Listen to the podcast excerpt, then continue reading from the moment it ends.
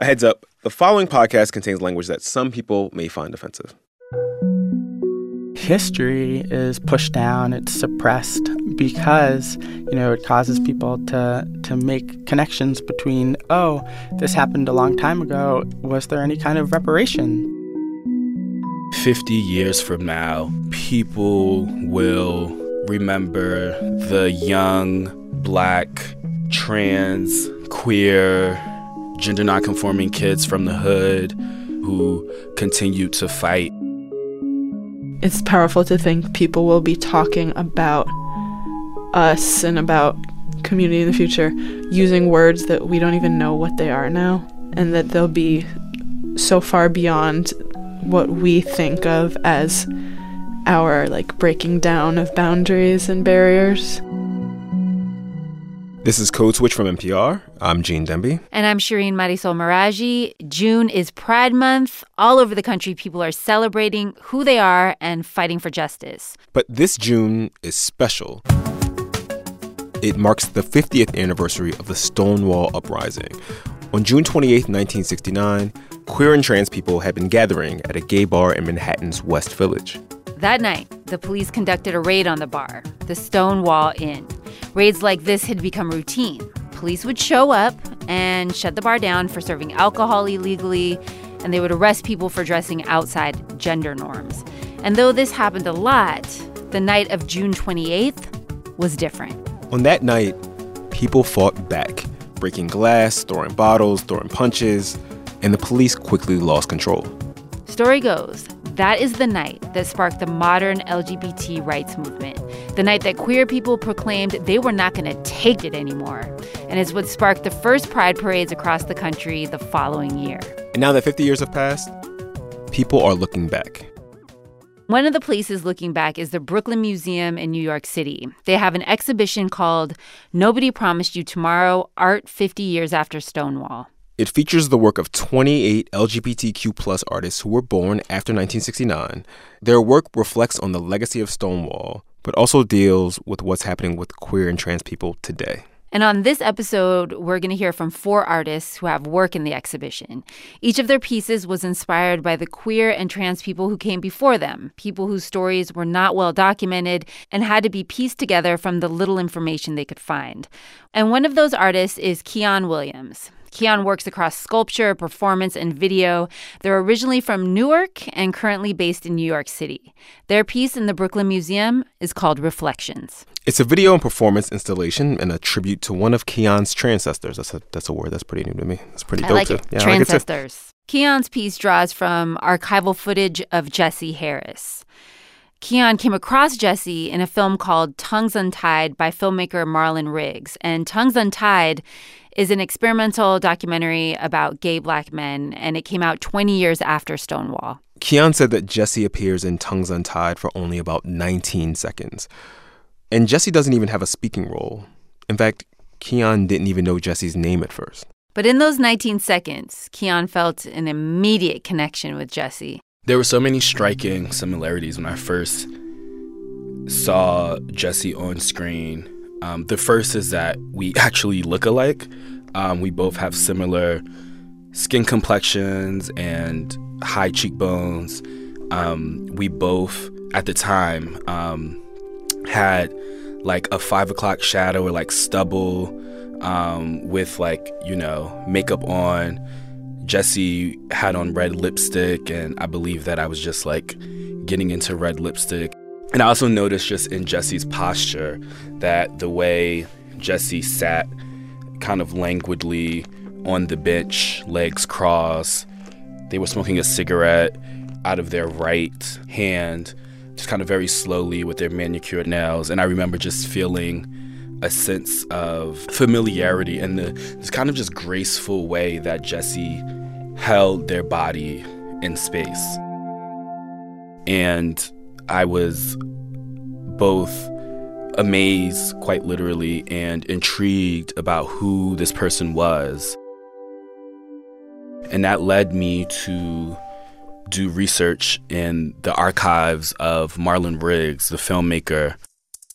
And as I went through the original unedited footage that Marlon captured in the late 80s and early 90s, I encountered both the original interview and I also encountered some unpublished interviews and footage with Jesse. And then I later, through my research, learned Jesse's name and more about Jesse's life. And so that became the inspiration for the piece of uncovering or trying to unearth or exhume the voice of this artist because their life or their personhood seemed to very deeply reflect my own. When a viewer encounters the work, they first see Jesse either on a park bench sharing the monologue about their experiences with housing instability, or they see Jesse being confronted by someone assaulting them, or they see Jesse with a friend, like one of their comrades, just walking down the street in a moment of like jest and play. And that image is projected onto suspended mylar um, or suspended mirrorized acrylic. And what happens is that when the light bounces off of the mylar, it's reflected and refracted off of the surface and onto either the wall or the floor. Sometimes it's reflected back onto the viewer. And so the viewer sees multiple images of the video at once. And you also see the light abstracted and kind of broken apart into just like color or shimmer because um, the image becomes distorted sometimes. And they also see themselves in the mirrorized acrylic while also looking at Jesse. And so it's about like taking the video of Jesse just in their everyday kind of quotidian life, having at some points like mundane moments of Jesse just sitting down, and through reflecting it through the mirrorized acrylic, giving it this kind of ethereal, sublime, dream-like feeling where like what appears to be reality becomes something more. In one excerpt, Jesse is remarking on their life and some of the struggles that they experience growing up in DC, being estranged from their biological family. And in the same scene, we see someone in a park who is behind Jesse um, begin to verbally harass them. And the excerpt ends with Jesse getting up off of the bench and responding to and confronting their harasser. I remember distinctly Jesse standing up with their like long blue dress kind of trailing behind them and saying, You're not gonna do a motherfucking thing to me. And if you come over here, we're gonna beat your ass. When I first saw the footage, I felt a deep sense of solidarity and connection, in part because I witnessed experiences that I was having in my own life, dealing with um, street harassment and being publicly, verbally harassed and assaulted. And I also felt a sense of a sense of triumph and really inspiration to witness Jesse stand up you know, and fight back and speak back to the person who was harassing them. Jesse and I are different in the, the times in which we were born, certainly. I try and call Jesse by Jesse's name as much as possible because I don't have any way to know Jesse's pronouns or preferred pronouns, which is like a discourse and a conversation that is a part of like a more contemporary queer identity. And so how to language and define Jesse is something that like always escapes me because I'm very aware that the language that both existed at the time Jesse lived to describe Jesse and, and perhaps the language that Jesse used to define and describe their own being is probably different than the language that I use and I have access to to define myself. One of the kind of haunting, glaring differences is that I don't know if Jesse is alive. When I did a performance of this uh, work back in 2015, I posted an image of the performance on Instagram. And a friend of mine responded and she told me that Jesse was her uncle and that Jesse had essentially been missing for 30 years. It makes me feel like deeply sad, potentially knowing that Jesse could have died anonymously. And it's haunting because I realize that on one hand, Jesse's reality or fate could be my own, that I could also fall off the grid. And it also made me take heed more to Jesse's proclamation that, you know, I am an artist. And that's something that I like a mantra that's very simple, but that I like repeat to myself often. I am an artist. Um, I have the capacity to imagine my life on my own terms. I think that 50 years from now, people will remember that so much of what we call queerness has been commodified by corporations, and that there was, or perhaps is, a contingent of sort of affluent gay, lesbian, and maybe even trans people who have kind of assimilated into the American hegemony. But they will also remember the young, black, trans, queer, gender nonconforming kids from the hood who resisted the commodification of queerness and who continued to fight. And we're headed to the next stop on our tour of the Nobody Promised You Tomorrow exhibition at the Brooklyn Museum. That's after the break. Stay with us.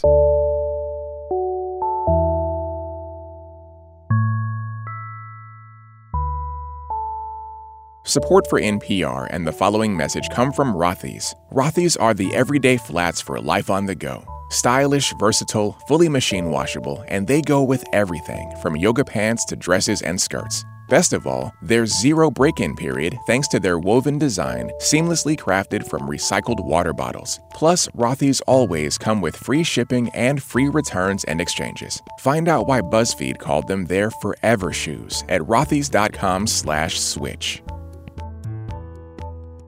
Support for this NPR podcast and the following message come from WNET with Amanpour and Company, featuring conversations with today's headline makers and tomorrow's changemakers. Weekdays at 11 p.m. on PBS or stream segments at pbs.org/amanpour. There's more to watch and read these days than any one person can get to. That's why we make Pop Culture Happy Hour from NPR. Twice a week, we sort through the nonsense, share reactions, and give you the lowdown on what's worth your precious time. Listen and subscribe to NPR's Pop Culture Happy Hour. Shereen, Gene. Code Switch. Hi, my name is Una Aya Osato, and this is what my voice sounds like. And my name is Michi Ilona Osato, and this is what my voice sounds like. Sometimes. right now. Yeah. And if you haven't guessed it yet, Michi and Una are sisters. They're both artists. They put on monthly burlesque and drag performances. On top of that, Una's a sex educator and a stripper, and Michi's in school for acupuncture and Chinese herbal medicine. So they're doing a lot. A lot. Very, very busy. Una, Michi, and their co artists created a piece about a group of people you've probably never heard of. It's a group called the Lavender Hill Society. According to Una and Michi, Lavender Hill was a multiracial, multigender queer commune that existed in the 1970s and 1980s in Ithaca, New York, of all places. Hmm. Its members ebbed and flowed between the East Village in New York and Ithaca. And when they were in Ithaca, Hopefully in the summer. yeah, hopefully Ithaca And springtime and very, maybe autumn. Very cold. when they were in Ithaca, the members of Lavender Hill lived all in a house that they built. They planted food and they loved together. In New York City, they put on weekly shows of poetry and performances with other artists. Una and Michi's piece in the Nobody Promised You Tomorrow Art 50 Years After Stonewall is a collection of photos and artifacts from the Lavender Hill Society, some real, some imagined. There are all these photos and an old printing press they used to publish a book about the commune. There are posters from their old performances. There's a calendar where they put down who was doing chores each week and when they were going to have orgies. so is that real or is that imagined? and to get to Una and Michi's part of the exhibit, you walk into the Brooklyn Museum. You'll turn the corner and you'll find the Lavender Hill Historical Society, which uh, has just a huge wall of framed photos and art from our dear loves at the Lavender Hill commune that they they shared these archives of their lives from the 70s and 80s with us and an audio of the five of us when we went up to visit and rented a cabin in the woods and did mushrooms and sang our songs. Who knows what kind of mushrooms? Portobello. um, and some hanging macrame and uh, flower creations to give it a little spruce of nature. And all kinds of images. It's both um, like artifacts from from the commune and um, new ephemera that we've created um, in in reflection and conversation to um, thinking about queer communes and what do queer communes mean to us as a collective of queers in um, 2019. So the art from before from now is all mixed together and it's this beautiful kind of tree conversation of what is chosen family and where do we learn about our history, how do we create the future and the present. And one of the really beautiful things about the piece is like you feel like you're walking into a home, and it's it's our home that we've created with each other, with our mm-hmm. elders, um, with those in other realms, mm-hmm. and we get to be there together.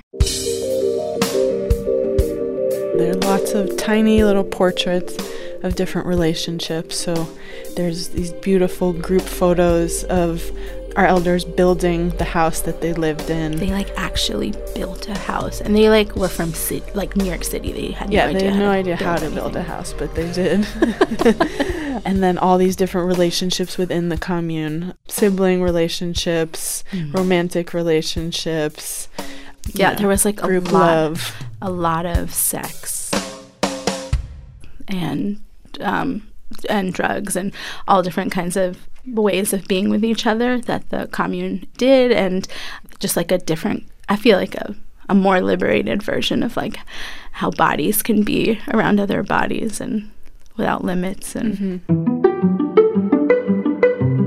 and bodies living freely with each other and in nature. Mm. and um, this like loving relationship with nature is just woven throughout all of these photos and all of the things that they were doing in their lives. And also glitter woven through everything accidentally or on purpose because glitter never leaves. Exactly. It is timeless. Yeah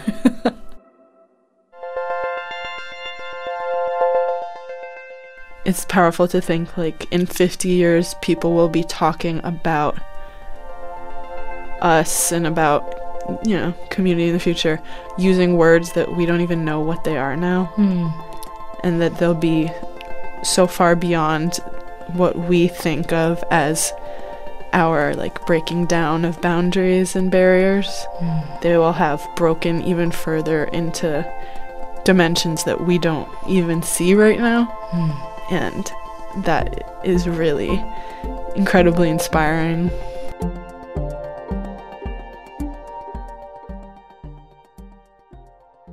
For our final stop on this tour, we're going to meet Tourmaline. She's a filmmaker and writer, and her piece is called Salacia. It's a fantastical film that takes place in a once real place called Seneca Village. Gene, have you heard of Seneca Village? Never. I hadn't either. It's this area right in the middle of New York City where black people could own land in the 1800s. And that was during a time when slavery was legal in New York. But everyone in Seneca Village was evicted from their homes in the 1850s to make room for Central Park. Tourmaline's piece tells the story of Mary Jones, a real person who lived in Seneca Village. And in order to tell this story, she drew on both historical archives and black storytelling and folktale traditions. She used Virginia Hamilton's acclaimed folktale collection, The People Could Fly, as inspiration, weaving words from the text throughout her film. Here's Tourmaline with the story of Mary Jones.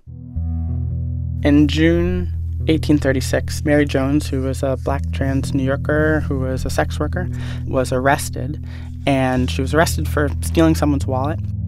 And the New York Sun and the New York Herald came out with these really big articles about her at the time. And um, there was a lithograph made of her that called her a man monster. It was a lithograph of, of her likeness. And she looks beautiful, and it was supposed to be, you know, salacious. It was supposed to be, um, you know, getting a kind of moral outrage about trans people, about black people, about sex workers. And so she, through the course of her arrest, was outed as trans. And she was sentenced to prison for, I think, five years. You know, this is before Stonewall, right? 183 years ago. And I read her court transcripts, and they were just so intense some of the same questions that many of us who are black and trans and um, have to deal with legal systems get asked like what's your real name? Who are you actually? And you can just see the kind of treatment of, of trans people um, and particularly you know black trans people continuing for so long. But also what i thought was so powerful about her was that she came to court just dressed to the nines. You know, she wasn't gonna let a kind of court proceeding push her fabulous self down, you know, and that's why you have these lithographs about her referring to her as a man monster, where she looks just amazing. My piece is projected on the wall, and you know, you walk in and Mary Jones is in front of a bowl, and there's a voiceover where she's talking about, you know, they say the people could fly. They say long ago in Africa, some of the people knew magic, and they would walk upon the air like climbing on a gate. And that's text right out of The People Could Fly that um, was from Virginia Hamilton. And then you'll see scenes of Seneca Village. So you'll see marshy, old New York. So Seneca Village was a was a marshy place. Before Central Park, there was a river that ran through that community, um, and people were living off of the land. People were farmers. So you'll see kind of black life. And then you'll see a scene of Mary Jones doing sex work and stealing this person's wallet, you know, because she probably did, you know, like, you know, steal this person's wallet. Um, and people just needed to survive. And then you'll see Mary Jones do some magic and uh, get confronted by the police. And then you'll see her uh, in prison doing a spell. Uh, you'll see a lot of water. And then you'll see her on the run with people who, um, you know, who were incarcerated with her, you know, and her fighting a guard and getting the keys. And it's not necessarily linear. So you'll see um, her back in Seneca Village. You'll see her running and fleeing prison. And then we'll see Mary Jones say, kind of over and over again, we can be anything that we want to be. And then the film loops back to the beginning. Seneca Village, similar to a lot of places where black folks had gathered here in the US and made meaning, made life, created power, um, faces historical erasure, right? And part of that reason is because, you know, Seneca Village was demolished through use of eminent domain um, while this person, Fernando Wood, was mayor in order to make Central Park. And I think, uh, you know, one of the reasons why people don't know about um, places like Seneca Village is because it you know, it, it causes us to question what's around us, right? Um, causes us to question, like, why were you know, in the place where one of the only places in New York City where black people could have land and vote, and have a kind of political power, why were they evicted to make a park happen? You know, this park, um, Central Park, at the time, there were multiple locations that people were wanting a park to happen in New York City. Definitely didn't need to be right on top of um, Seneca Village. And so I think that history is pushed down, it's suppressed um, because you know it causes people to to make connections between oh like this happened a long time ago. Is it similar to anything that's happening today? Or oh this happened a long time ago. Was there any kind of reparation that happened? Um, was there any kind of reparation that could happen now because of it? How did this um, change black life in in New York City. I think it's important to talk about and make art about someone like Mary Jones because we're in a moment of um, intense conservatism, intense respectability politics, intense pushing down people who don't fit in, who might not speak the right way, might not dress the right way, or smell the right way. And the stories where um, we show, well, actually, those of us who don't fit in, um, those of us who are, you know, disrespectable, we have a past, and it's actually really powerful.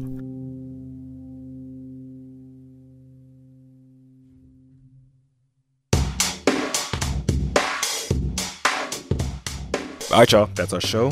You can follow us on Twitter. We're at NPR Code Switch and sign up for our newsletter at npr.org slash newsletter slash code switch.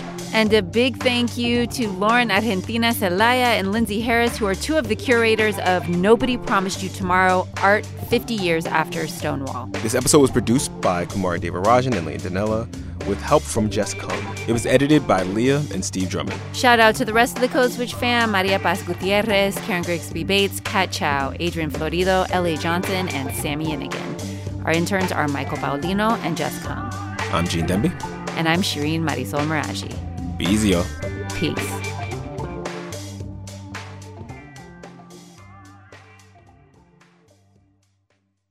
Drag has been around for a while. In the kabuki tradition in Japan, in minstrel shows, in vaudeville. But one TV show made it mainstream now. We break down drag's current renaissance. Check out NPR's It's Been a Minute now.